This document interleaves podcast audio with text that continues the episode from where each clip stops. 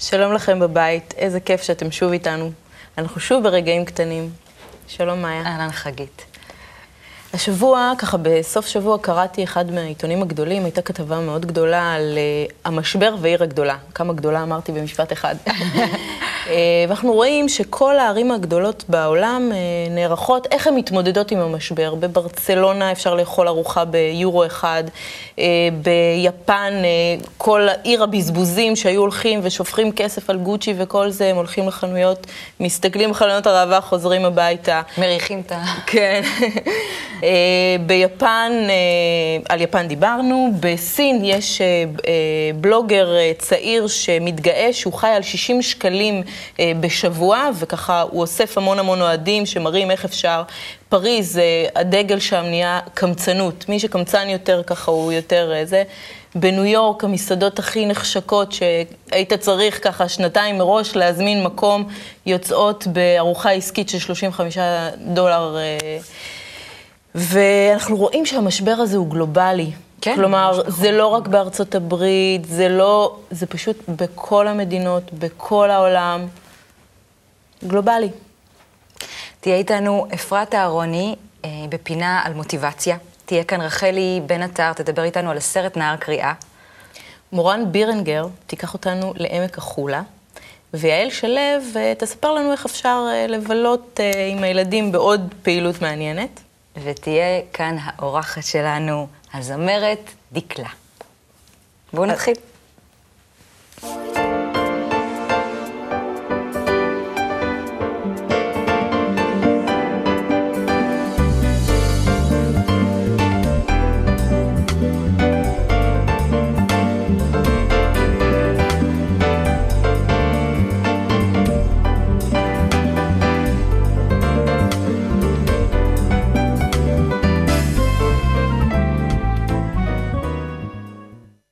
שלום אפרת. שלום מאיה. מה שלומך? מצוין. מה הבאת לנו היום? את זוכרת את uh, מוטי חטושווילי מלרדת בגדול? אוי, את מתקילה אותי פה, אבל אני חושבת שהשם מוכר. מוכר, אז אני דווקא מהעיתונים יותר. אה. גם, גם מהעיתונות, הוא היה ככה סטאר רציני, בכל מקום שמעו עליו, הוא ככה באמת השתתף לפני שנה וחצי ב, בתוכנית הריאליטי לרדת בגדול.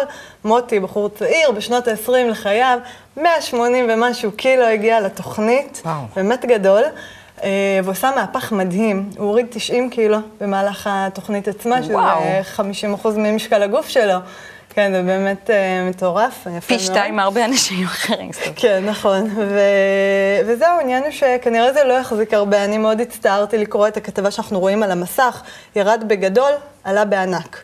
לפני שנה וחצי הסתיימה התוכנית, מאז הוא העלה 115 קילו, שזה גם יותר ממה שהוא uh, הוריד. אה, ככה עשו עליו באמת איזשהו תחקיר, ניסו לברר בעצם מה, מה קרה, איך זה שהוא העלה את כל המשקל בחזרה. והסיבה העיקרית הייתה שבעצם אה, הוא מאוד נהנה מאור הזרקורים, גם ראו את זה, הוא ככה פלירטט עם המצלמות, רקד, פיזז לו, אה, והוא מאוד אהב את השואו הזה. וברגע שזה נגמר, ואור הזרקורים קבע, חזר לחיים הרגילים שלו. כבר לא היה לו בשביל מה להתאמץ. בדיוק, נגמרה אהבת הקהל, החום, הפרגון, התהילה. נגמרה לו גם המוטיבציה, ואז, את יודעת, התחיל לעלות חזרה בהדרגתיות, עד שהוא באמת הגיע למצב אה, בריאותי מאוד קשה. וואו. אמ, אנחנו רואים שככה תהילה זה משהו שהוא חתיכת drive בשביל אנשים, באמת משהו שנותן לנו תמריץ מצוין אה, לעשות דברים, גם כמו להוריד 90 קילו. ועוד הרבה אמ, דברים התהילה מושכת. אה, נכון. אנחנו יכולים לראות פה כתבה אה, נוספת, מפלצות התהילה. מדובר על בנות נוער שמוכנות להשתתף בכל דבר, החל משירה ו- ומשחק ודוגמנות, whatever, רק שיעצרו אותם ברחוב. רוצות להיות מפורסמות. זה משהו שככה מאוד אה, זה... מאפיין נראה לי את הנוער היום. כולם רוצים להיות כוכבים. לא רק את הנוער, את יכולה לראות בריאליטי ש... שלא רק את הנוער, לא, גם, לא רק את הנוער. גם מבוגרים. נכון, כולם מוכנים לעשות הכל בשביל פרסום, בשביל כבוד, אה, אבל לא רק הדברים האלה הם באמת איזשהו טריגר, גם כסף. אה, בהחלט זה משהו שמניע אותנו, ואנחנו מוכנים לעשות הרבה בשביל כסף. הבאתי פה שני מחקרים מהארץ. הראשון, מחקר תגמול כספי, עוזר למעשנים להיגמל מסיגריות. באמת? אה, זה מעניין. כן, עשו ניסוי, הייתה קבוצה שנתנו להם אה, באמת אה, כסף, קבוצת ביקורת שלא קיבלה כסף, ובקבוצה שכן היה להם תמריץ כספי, פי שלושה הצליחו ל- להיגמל ולהחזיק בזה. אז ריאליטי הבא על... להפסיק לעשן. גמילה מעישון, או נכון. גמילה בכלל, זה יכול להיות אה, מגניב. כן, ומחקר נוסף מהארץ, תלמידות שהובטח להן מענק כספי הצליחו יותר בבגרות, הנה גם אנחנו יכולים לראות. יפה מאוד. אה, כנראה שהפתרון אה, למצוקת משרד החינוך זה לשחרר כן. את התלמידים, כנראה שכסף... אה, במקום שיעשו זהו. בתי ספר פרטיים שההורים נותנים את הכסף, שייתנו שהילד... ישר את הכסף לילדים. וכולם יצליחו. כן, אנחנו רואים שבאמת משהו בטבע שלנו הוא כזה, שאנחנו כל הזמן צריכים איזשהו drive. כאילו, אם אין לנו מניע, אנחנו לא זזים. נותנים לנו כסף, כבוד, משהו, אנחנו רצים קדימה בלי בעיה. לגמרי, אני חושבת שזה גם אה, מאוד, אה, אפשר לראות את זה אצל ילדים. אצל הילדה שלי לפחות, איך שאני אה, מושכת אותה ל- לעשות דברים אה, שאני רוצה שהיא תעשה, אז אני מאירה לה את המקומות החיוביים האלה ומעודדת אותה, ואומרת לה כל הכבוד, ומוחאת לה כפיים, וכולם מוחאים לה כפיים כשהיא מתנהגת נפלא. נכון. וכשהיא טובה, כן? יפה, אז את משתמשת בזה. יפה.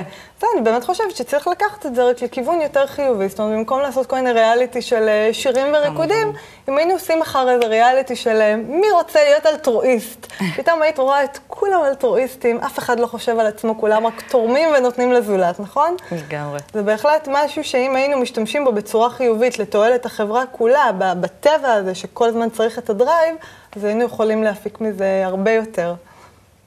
שיהיה לנו בהצלחה. יעל, עוד משהו ככה על מוטיבציה וילדים, אני גם משתדלת ליישם את זה לאחרונה עם הילדים שלי, ככה. מי שמתנהג יותר יפה, ומי שמכבד את השני, ונותן את הממתקים שהוא לא רוצה לתת וזה, ככה זוכה ליחס מועדף מאימא. אז תמיד לשים לב, אבל באמת למינון ועל איזה דברים אנחנו מחזקים, ולהזכיר את ההתנהגות, וגם שהחיזוקים יהיו יותר חיזוקים אה, ברוח. כן, ולא, ולא אה, בממתקים וכאלה. נכון, למרות שגם חיזוקים כאלה וגם חיזוקים כאלה, סופם שהם אה, באמת יוצרים את ההתנהגות הזאת באופן רוצים. טבעי. עוד חיזוק אצלנו, שהוא פרס, זה לבשל ביחד. שפעם זה היה משהו שבשבילי הוא היה סיוט. אם רק הילדים היו אומרים, אה, בוא נכין ביחד עוגה, או רוצים לעזור לך בארוחת ערב. עכשיו חושבת על הבלגן ועל ערימת כלים ועל הרצפה. ועל זה שזה רק ייקח לי יותר זמן, ועדיף לי לעשות את זה לבד, ואז פיצחתי את העניין, שהוא כולו תלוי ב... בהכנה. זאת אומרת, אם מתכוננים, לבשל עם הילדים זה כיף, זה נכון, זו הזדמנות ללמוד המון דברים. זאת גם הזדמנות לזמן איכות שהוא לא מנותק מהחיים. זה לא שעכשיו אנחנו מחליטים, אה, יש לנו אחר צהריים איכותי ביחד ונעשה, נשחק בפאזל ונקרא בה. זה לגמרי משתלב בחיים, אם אה, עושים את זה נכון. ואז זאת איכות אה, מהחיים, והם נורא נורא אה, אוהבים את זה. איך, איך את מתגברת על הבלגן וזה אה, שאת כמו פוחדת ממנו? בהרבה דברים שגורמים אה, להצלחה של דברים, זה ההכנה שלהם. כמה שנהיה יותר אה, מדויקים בהכנה, הסיכוי שלנו ליהנות מהבישול המשותף או האפייה המשותפת אז מה זה ההכנה גדל. הזאת? ההכנה המשותפת היא אה, להכין את הדברים שהילדים לא יכולים אה, להשתתף בהם מראש. קודם כל, לאסוף את כל הכלים, את כל החומרים שאנחנו רוצים. אני זוכרת שהיינו עושים כדורי שוקולד, והם היו מתחילים לשבור את הביסקוויטים, ואני רק הייתי הולכת להביא את הסיר בשביל להעמיס את השוקולד, ואז הייתי מתבאסת שהם כבר קרעו את השקית עם המערוך. שהדברים יהיו מוכנים, כי באמת ילדים צריכים ליווי. כן. הם גם רוצים להצליח, הם בעצמם מתבאסים כשמשהו בהכנה. אז את מכינה את כלכלית. הדברים הקשים? להכין את הדברים הקשים, גם להכין לידם, כבר כן. ביחד, לא להכין מראש. כן. אבל להגיד, זה החלק שעכשיו אני מכינה, ותכף אתם תעשו את זה ואת זה ואת זה. לעבוד אה, עם מתכון, זאת הזדמנות. כן. לראות איך עובדים לפי הסדר. אם אין מתכון ומהראש, גם נפלא, אבל לידע אותם מה הולך להיות. אה, לשתף אותם בתהליך, לתת להם דברים שהם יכולים להצליח בהם. ואם יש משהו שאנחנו, יש לנו הרגשה שהם לא יצליחו, אז להגיד, בוא תנסה, זה מאוד מאוד קשה, אבל בוא תנסה לעשות לבד. ואז כשהוא מצליח, אז אתה נותן ואז לו אם הוא את ה- מצליח, הכל בכיף, ואם לא, אז גם לא קרה כלום, כי זה מלכתחילה היה נורא קשה. אבל באמת להקפיד לתת להם את הדברים שהם יכולים לעשות, לעשות איתם ולזכור שאנחנו פה בשביל ליהנות ליהנות. מזה. גם אם זה קצת מלכלך, לקחת מראש פרק זמן יותר ארוך לקחת נשימה עמוקה. עוד לפני, ואז תראו שנהנים מזה. זאת הזדמנות ללמוד איך דברים אה, נעשים, איך מכינים, אה, את הסיבה. אנחנו... ואז הם גם יותר מעריכים את מה שאנחנו נותנים להם לאכול, כי הרבה פעמים הם לא מעריכים את זה בכלל. הערכה זה דבר אחד, והידע הוא הדבר השני. אנחנו לפעמים חושבים, זה כל כך נסתר להם, מאיפה השניצל נהיה שניצל. אין להם מושג שהיה שם. אפשר להתחיל לראות מקור של דברים. בקיצור, זאת הזדמנות נפלאה, גם בשביל לראות את מה שנסתר להם, איך מכינים אותו. וגם על שיתוף פעולה. גם לבלות זמן ביחד. באמת שלכל אחד יש את התפקיד שלו. גם הם רואים איך כל מצרך בנפרד הוא הכרחי מצ... כן. לתבשיל, וגם איך כל, או אודליה או אלבי, כל אחד יש לו יכולת אחרת שעוזרת אה, וביחד בפעילות. יוצרים ואיך משהו ביחד, משותף. האנשים והמצרכים ואימא והסבלנות והרוח הטובה. אה, יוצרים את התוצאה, שבסוף יש גם תוצאה של משהו שאפשר ליהנות ממנו וליהנות איתו אה, אחרים. אז שוב, נתת לי עוד טיפ שאני הולכת ליישם בבית. רק באמת לקחת את הזמן, להתכונן ולקחת את הזמן והנאה מובטחת. תודה, יעל. דקלה. שלום, מה שלומך? בסדר. תודה. מכנים אותך דיבה, זמרת נשמה מזרחית. מזרחית. יש. כל מיני כינויים.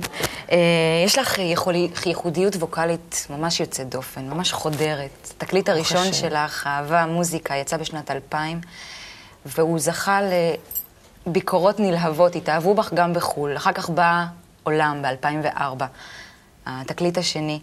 שיש בו גם את השיר והמשפט האלמותי הזה, אין לי עולם אחר בשבילך, אני רוצה לסלסל את זה כבר. ואת אוטוטו בתקליט אה, שלישי. כן, וזה גם המקום השם. ככה לומר שאת זו שכותבת ומלחינה ומעורבת בכל היצירה של התקליטים שלך. נכון. המוזיקה שלך לא נפרדת מהמוזיקה המצרית. את ממש ינקת אותה בילדות, אה, זה המצע שלך, השורשים שלך. אה, את זוכרת רגע בילדות שהקשבת למוזיקה הזו? את זוכרת רגע מיוחד שיכולת? כן. אמ, אני זוכרת שביום שבת, בערך ב-11 בבוקר, אה, הייתי במקלחת. אה, בת כמה היית? הייתי בת, אה, אני חושבת, אה, 13, 14.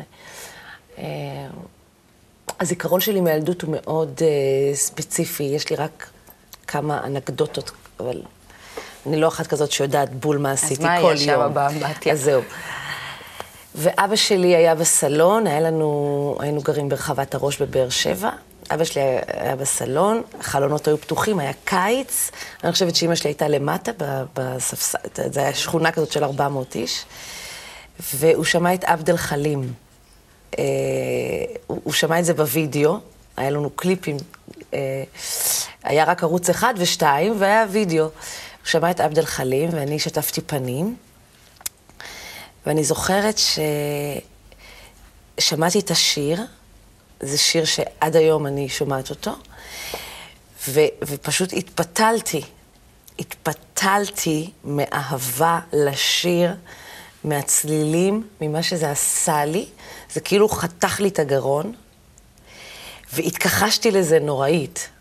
מה זאת אומרת? זאת אומרת, מצד אחד היה לי את, ה...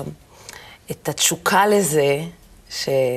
אה, שזה פשוט כמו, כמו שזה פצע אותי. לא הבנתי מה הוא שומע, כאילו, מה זה הדבר העילאי הזה? ויחד עם זה, לא הגיוני שאני אוהב את זה. אני ילדה בת 14, אני בחברה מודרנית כביכול. למרות שאצלנו בשכונה שמעו מזרחית, אבל אצלנו בבית שמעו ערבית, וזה הבדל מאוד גדול. כך שההשפעה המקורית שלי ביותר היא הערבית. זה אום כלתום, זה עבד אל חלים, זה פריד, זה אה, עיראקית, נאזם אל-רזאלי, כל מיני, את יודעת. כן. אה, מה זה ש- לשיר בשבילך? אה, להתפלל. זה לעשות אה, איזשהו דו-שיח עם, אה, עם היקום, עם אלוהים. זה איזושהי אה, שפה שלא קשורה לקונבנציונל. זה לא שפה, אה, זה השפה היחידה שבה אני יכולה באמת לדבר, להביע את עצמי. מהמעמקים יותר עם, עם הבורא. המוזיקה הזאת, הערבית, יש לה גוון אה, עצוב, מין איזה טון אה, של בכי. עצבות מתוקה, אני קוראת לה. כן. ובגלל זה אני חושבת שאנשים נדבקים לזה. אני אישית כן. לפחות, אה, אותי זה מאוד מדביק. וגם בשירים שלך, גם במילים וגם בלחנים יש קצת טון כזה. כן. עם מין צעקה פנימית, געגוע. מה געגוע. הגעגוע הזה? זהו. באופן כללי הבנתי דווקא השבוע שגעגועים אין להם שום אחיזה במציאות. יש להם איזשהם, איזשהו עולם אה, משל עצמם. כי אני אדם שכל הזמן מתגעגע. החוויה הדומיננטית ביותר בחיי ובכל העשייה שלי זה געגוע. זאת אומרת, הדבר שהכי הרבה מאתגר אותי והכי הרבה יש לי... אה, הכי הרבה אני מתגעגעת אליו זה הגעגוע. למה אני, מת... כן, למה אני מתגעגעת, אין לי מושג. אה, לרוב זה לדברים שרציתי שיקרו ולא קרו. אין שום אה, מציאות שנ... שנקראת געגוע. זה, זה משהו שהוא מעבר ל... למה שאני חוויתי. ואני מתגעגעת לפינה החסרה הזאתי. כל הזמן הכתיבה, וכל הזמן השירה, וכל הזמן העשייה, וכל הזמן היחסים. אה, עושים לך את זה. זה, זה, זה הגעגוע, אני חושבת שה... אמרת שאת מתפלל, כשאת, אה, כשאת שרה את מתפללת. כן. איזה תפקיד יש לקהל בתפילה הזאת? אה, לזעוק יחד איתי. זה כמו ביום כיפור. היופי הוא שכולנו צמים יחד, אז הזעקה היא יותר גדולה. ככל שהזעקה יותר גדולה, כך אולי התפילה תיענה ויהיה קץ לגעגוע הזה, כי הגעגוע הזה הוא בעצם ה... הדבר שכל כך אה, מטשטש. האלבום הראשון שלך אה, היה מאוד ייחודי בנוף הישראלי. עם רן שם טוב הפיק אותו. עולם אה, כבר היה יותר קומוניקטיבי במושגים של הפלייליסט, ואת אומרת שגם התקליט הבא שלך יהיה עוד יותר מתקשר. אז אני רוצה לשאול מה קרה. זה את מתפשרת או דווקא מתחברת? אני, קודם כל, אני, אני אה, אישה שמאוד מאוד לא מתפשרת, לא מתוך אילוץ, מתוך אה, אופי. אני לא אדם שמתפשר, למרות שאני די פשרנית. זה הבדלים מאוד גדולים. נכון. אני אה, הוצאתי את האלבום לפני תשע שנים, את אהבה מוסיקה.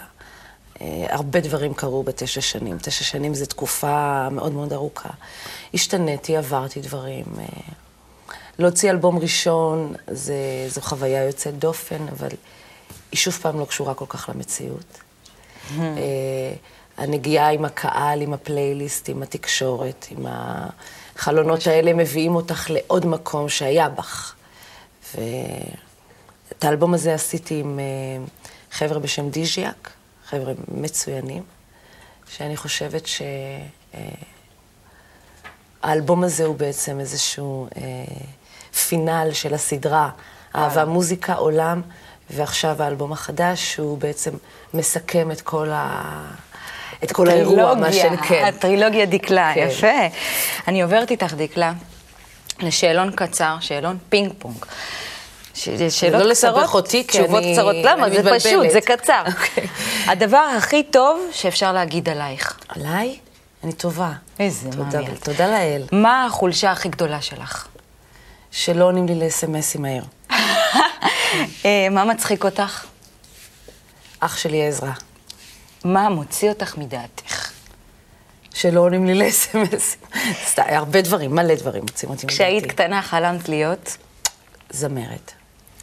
איפה תהיי בעוד עשר שנים? אין לי מושג. טיפ קטן לצופים שלנו בבית לחיים טובים. אוי אוי אוי, יש לי מיליון טיפים, אבל... אה, אחד אה, שעולה לך לראש. לקום בבוקר, אה, לשמוע, ל- ל- להשתדל לקום בבוקר עם אנשים שמחייכים אליכם. אה, אה, לא להתעצבן בבוקר. לא להתעצבן בבוקר. לנסות כמה שיותר להעביר את זה, להעביר את התקופה הזאת של הבוקר בנעימות. תודה רבה. בא לך אה, לתת לנו קצת כמה... בא לי, האמת היא שבא לי. האמת היא שבאתי לפה, לא היה בא לי ועכשיו בא לי. איזה כיף. אוקיי. אני אשיר אה, שיר מ... אני לא אשיר את כל השיר, אני אשיר ככה עד, שימאס לי. אה, שיר. מהסרט ונגו, אוקיי. נייס פלמו. וואו. אוקיי. אז זה בלי ליווי, אז אל, תת... אז אל תתייחסו אם יהיה זיופים. זה עכשיו ככה, פעם ראשונה בהיסטוריה שאני עושה את זה בלי ליווי. זכינו. ננסה, נראה מה יהיה. מקסימום שיסגרו את הטלוויזיה.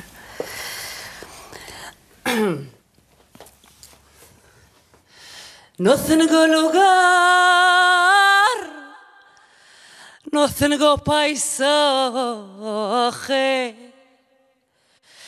Yo me no tengo patria. Con mi dedo hago el fuego,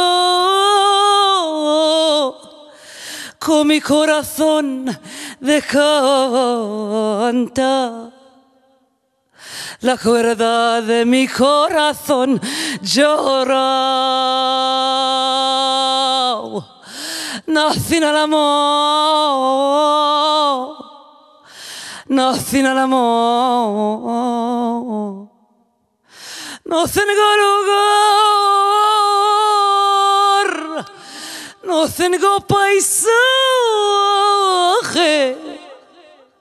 Yo me no tengo patria.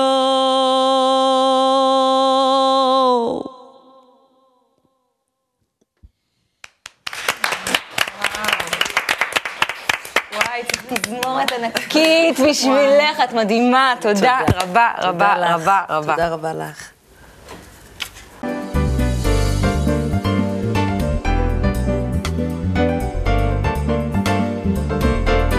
מורן, איך אפשר להמשיך תוכנית אחרי שיר וואי, כזה, אה? אין לי מושג, התקילה אותי פה, אבל עשתה לי את הבוקר, את היום, זה השיר, אחד השירים. אני אוהבת מאוד את השיר של הבוקר טוב, אני ככה מתעוררת איתו בימי שישי, ו... היא מדהימה. טירוף. מתנה נתנו לה. ובכל זאת, נמשיך. בכל זאת, בוא ניסע לצפון, נלך לבקר בשמורת החולה. אז אה, האמת היא, באמת, שמורה מדהימה, ויש לנו פעמיים בשנה ככה הזדמנות לראות אותה בעיצומה, שזה בסתיו ובאביב. אה, אנחנו נוסעים על כביש ראש פינה, קריית שמונה, כביש מספר 90 לכיוון צפון. כמה קילומטרים אחרי צומת יסוד המעלה, אנחנו פונים מזרחה לכיוון השמורה. המסלול הוא קל, הליכה, אפשר באופניים, אפשר בעגלות, יש אפילו רכב חשמלי שעושה עושה שם סיורים. ומה בעצם קורה בשמורה הזאת, מה כל כך מיוחד? בה? אני זוכרת את הציפורים. צודקת. אחד ה... טוב, הסיפור שלנו בעצם מתחיל עם קום המדינה. יש את עמק החולה, עמק פורה במים, המון אגמים וביצות. וצמחייה וחיות מכל הסוגים. ומה שקורה זה שמחליטים לייבש את העמק הזה בשביל להקים שם, לפתח שם את החקלאות, שטחי חקלאות והקמת יישובים. חובבי הטבע, למזלנו, נלחמים להשאיר את אזור האגם המיוחד עם החיות והצמחייה כשמורת טבע, והם מצליחים, מדינת ישראל מכריזה עליה כשמורת הטבע הראשונה בישראל. מה כל כך מיוחד שם? ייבשו את כל האזור, אבל את השמורה לא. נכון, מייבשים את כל 90% מעמק החולה, ואת השמורה הזאת משאירים ככה כשמורת טבע. אמ, ככה, הסיפור שלנו מתחיל לקראת החורף. כשבאירופה ובאסיה הקרות הכל מתחיל לקפוא ונעלם לנו מפני השטח לאט לאט הצמחייה ובעלי החוליות שהם בעצם המזון של הציפורים. והציפורים החמודות האלה שנשארות להן רעבות וקפואות מתחילות במסע הנדידה שלהם. הן נודדות מאירופה ואסיה לכיוון אפריקה החמה בסתיו, כשנקודת המפגש שלהם, של היבשות, זאת ישראל, והן עוצרות כאן. בחזור ב- באביב, הן שוב פעם עוצרות כאן. הן עוצרות, ואותן אפשר לראות בעיצומן בעמק החולה, בשמורת החולה. אנחנו מדברים כאן על תופעת טבע בקנה מידה בינלאומי. כ-500 מיליון ציפורים נודדות וואו. בשמי ישראל. כ-200 מינים סוגים של ציפורים אנחנו יכולים לראות באמת בתקופת הנדידה שלהם. הן עוצרות כאן בין יום לבין עונות שלמות. נהנות להם, שמורת החולה מלאה בחיות מכל הסוגים. לפחות יכולים- יש לנו תיירים, את יודעת. לפחות אה, את יכולה לראות שם אלפים של חסידות, של עגורים, של סכנאים, של שלדגים, ובכלל השמורה מלאה בג'מוסים, בחזירי בר. בחתולי ביצות, הכל מהכל. דוגרי זה ספארי תוצרת ישראל, זה חובה. והאמת היא, אני אספר לך שאני בתור ילדה, עוד לפני שהבנתי שאני כנראה תמיד אשאר בן אדם, חלמתי להיות אחת מהחסידות האלה שמתעופפות מי לא חולם שמה. להיות ציפור? מה, זה נשמע, זה נראה כזה ציורי. אבל האמת שמעבר לזה שזה כזה פסטורלי, זה עבודה לא פשוטה וזה דורש מאמץ די גדול לחצות ככה יבשות שלמות. אז מהו סוד הקסם? איך הן עושות את זה? בפעם הבאה שתראי ככה איזה להקה של אה, חסידות מתעופפת לה בשמיים, תוכלי לראות באמת שהן עפות במין צורה כזאת של וי. חץ. של חץ, בדיוק. וכשיצאו לחקור באמת למה הן עפות בצורה כזאת, גילו שכשציפור אחת מכה בכנף שלה, היא בעצם עוזרת לציפור שאחריה לעלות ולעוף גבוה יותר. ורק ככה הלהקה מצליחה לעוף למרחקים אה, גדולים יותר, מה שכל ציפור לא הייתה יכולה לעשות אף פעם לבד. ו... כלומר, הן עוזרות אחת לשנייה בלהקה, אחת... וזה מה שמחזיק אותן נכון, בעצם כל הדרך הארוכה נכון. הזאת. נכון, ויותר מזה, אם אחת החסידות נפגעת, למשל מאש ציידים, שתי חסידות עוזבת את הלהקה, עוקבת אחריה, שומרת עליה ומגנה עליה, עד שהיא יכולה לעוף בחזרה מדהים. ולהשתלב. אם היינו יכולים זה... קצת ללמוד מזה, קצת. כן, ממש, אם היינו יכולים. זה מדהים, יש להם מטרה משותפת, ורק בזכות זה שהן באמת פועלות 100% יחד, עבודת צוות, הן מצליחות בדבר הזה. אז אה, שני דברים. קודם כל, מגיע להם שניסע לעמק החולה. לראות אותם על ההתנהגות אה, לפי חוקי הטבע. נכון, ושנזכה ללמוד מהם קצת, וככה. תודה, מורן. תודה לך. רחלי. שלום. שלום וברכה. נער קריאה, סרט מקסים. סרט מקסים וספר מקסים. נכון, יש ספר. ספר מקסים, יצא בשנת 1995, ברנרד שלינק, אה, גרמני. נורא, נורא אה, כיף לי שאת אה, מקיפה לנו תמיד את זה, גם עם ספר, עושה ככה... כן, אני, כי כיף. אני, כן, הוא ספר טוב, אני קראתי אותו לפני שראיתי את הסרט. אה, כי הוא מ-1995, מעולה, קצר, אבל... אה, מכיל בתוכו באמת את השעתיים סרט ש... שעשו כאילו מנהר קריאה. הספר, הספר הוא זכה באמת לביקורות נלהבות, הוא יצא ב-1995 כמו שאמרתי, וזכה להיות הספר הגרמני הראשון אה, ברשימת רבי המכר של הניו יורק טיימס, הוא תורגם ל-39 שפות, כן. הספר עובד לסרט על ידי אה, סטפן דלדרי, שהוא, היה, שהוא גם אה, היה מועמד לאוסקר כבמאי, וגם הסרט הועמד לאוסקר לסרט הטוב ביותר, ואנחנו מכירים כבר את סטפן דלדרי מבילי אליוט, והשעות שגם עליו הוא היה מועמד, על שניהם הוא היה מועמד לבמאי, אבל רק קייט ווינסלט קטפה את האוסקר במשחק שלה, כי היא באמת שיחקה תפקיד פה מרשים ביותר, וגם זכתה גם על זה בגלובוס הזהב. אה, הספר והסרט בעצם מדברים על אה, מייקל. מייקל, בחור נער בן 15 שלומד בגימנסיה, בגימנסיה בגרמניה, והוא אה, יום אחד חולה, נעשה חולה בזמן שהוא נוסע בחשמלית, ואישה בת 35 עוזרת לו, ונרקמת פרשיית האבים ביניהם שנמשכת לקיץ אחד, יום בהיר אחד, היא קמה והיא נעלמת מהחיים שלו. אחרי uh, כמה שנים, הם נפגשים שוב פעם באולם בית המשפט, הפעם היא יושבת על ספסל הנאשמים, והוא סטודנט מבריק למשפטים שבא וחוקר את המשפט הזה, והיא בעצם uh, מואשמת בהשמדת uh, יהודים. הוא נכנס לאיזה שהם לבטים, האישה הזאת השאירה חותם עצום על החיים שלו, הוא היה מאוהב בה והוא לנצח כנראה יאהב אותה, אבל מצד שני הגילוי של המעשים המזעזעים שהיא עשתה באושוויץ, היא הייתה שם סוערת, מכניסים אותו לפלונטר בתוך עצמו. בואו נראה קטע ונמשיך לדבר.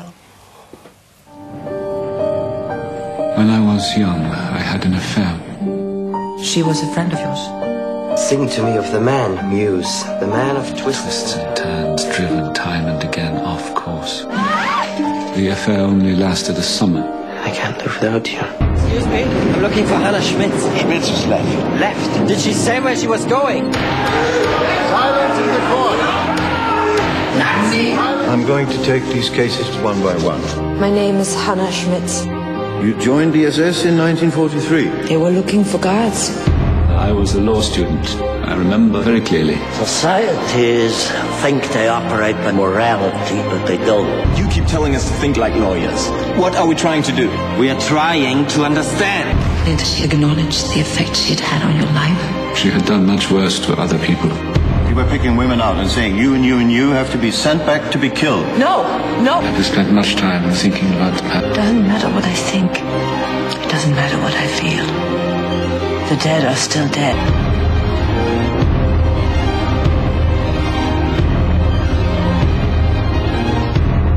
How wrong can you be? כן, סרט מאוד מרגש. נכון. מאוד מרגש. הוא בעצם אה, מספר לנו על הדור השני של השואה, כי מייקל הזה הוא כאילו אה, דור אחד אחרי המלחמה, ובעצם איך הם מתמודדים עם ההורים שלהם, עם האנשים שהיו במהלך השואה, ועל ה... אולי הפשעים שהם עשו. וכאילו יצאתי מהסרט הזה באמת כזאת בשאלה מאוד מוסרית, כי בסך הכל היא הייתה פועלת פשוטה.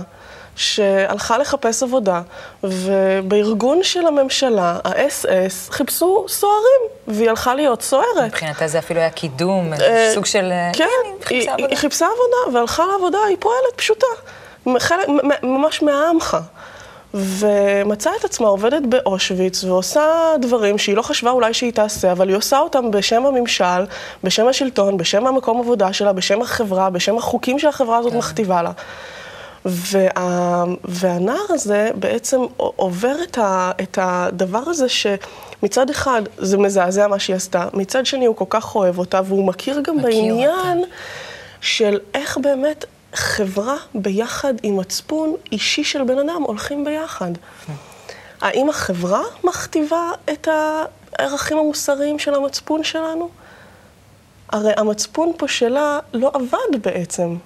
איפה המקום של המצפון שלה פה? האם החברה שינתה את המצפון שלה? ויצאתי כזה באמת עם הרגשה כזאת שיש כאן שאלה מאוד גדול, גדולה על העניין של אה, חברה והערכים המוסריים שהיא, שהיא מכתיבה לאנשיה ועל המצפון האישי האנושי של כל אחד מאיתנו מול החוקים האלה. אני גם יצאתי עם השאלה הזאת, אני חושבת שהסרט מזמין את השאלה הזאת כן. גם. תודה רבה. בבקשה. חגית, את יודעת מה אני חושבת? מה לי אישית מאוד בלט בתוכנית הזו? המילה גדול. כן, כמה אמרתי את. התחלת עם הגדול, גדולה, גדול, גדולים, גלובלי, בכל העולם, ובכל פינה ככה הרגשתי שיש משהו גדול אז שיוצא. נ- בוא נשנה את השם לרגעים גדולים. רגעים גדולים, רגעים קטנים גדולים. אני דווקא, בהקשר לסרט שראינו, אני מאמינה שאין אנשים רעים. אני, אני באמת כאילו חושבת שבכל בן אדם יש את הטוב, ובאמת אנחנו מושפעים מהסביבה, ו, ואם באמת הסביבה תשפיע עלינו איזה שהם דברים, ערכים כלפי הטוב, כלפי עזרה, אני מאמינה ש, שכולנו בתוכנו טובים. זה כמו שהבן שלי כל הזמן אומר לי, אמא, הם הרעים או שהם הטובים? הם הרעים או שהם הטובים? אין רעים. את אומרת לו את זה? כן. איזה אימא טובה את. תודה, חגית, נהניתי. תודה, מאיה. תודה לכם בבית. מחכים uh, לראות אתכם שוב. להתראות בתוכנית הבאה.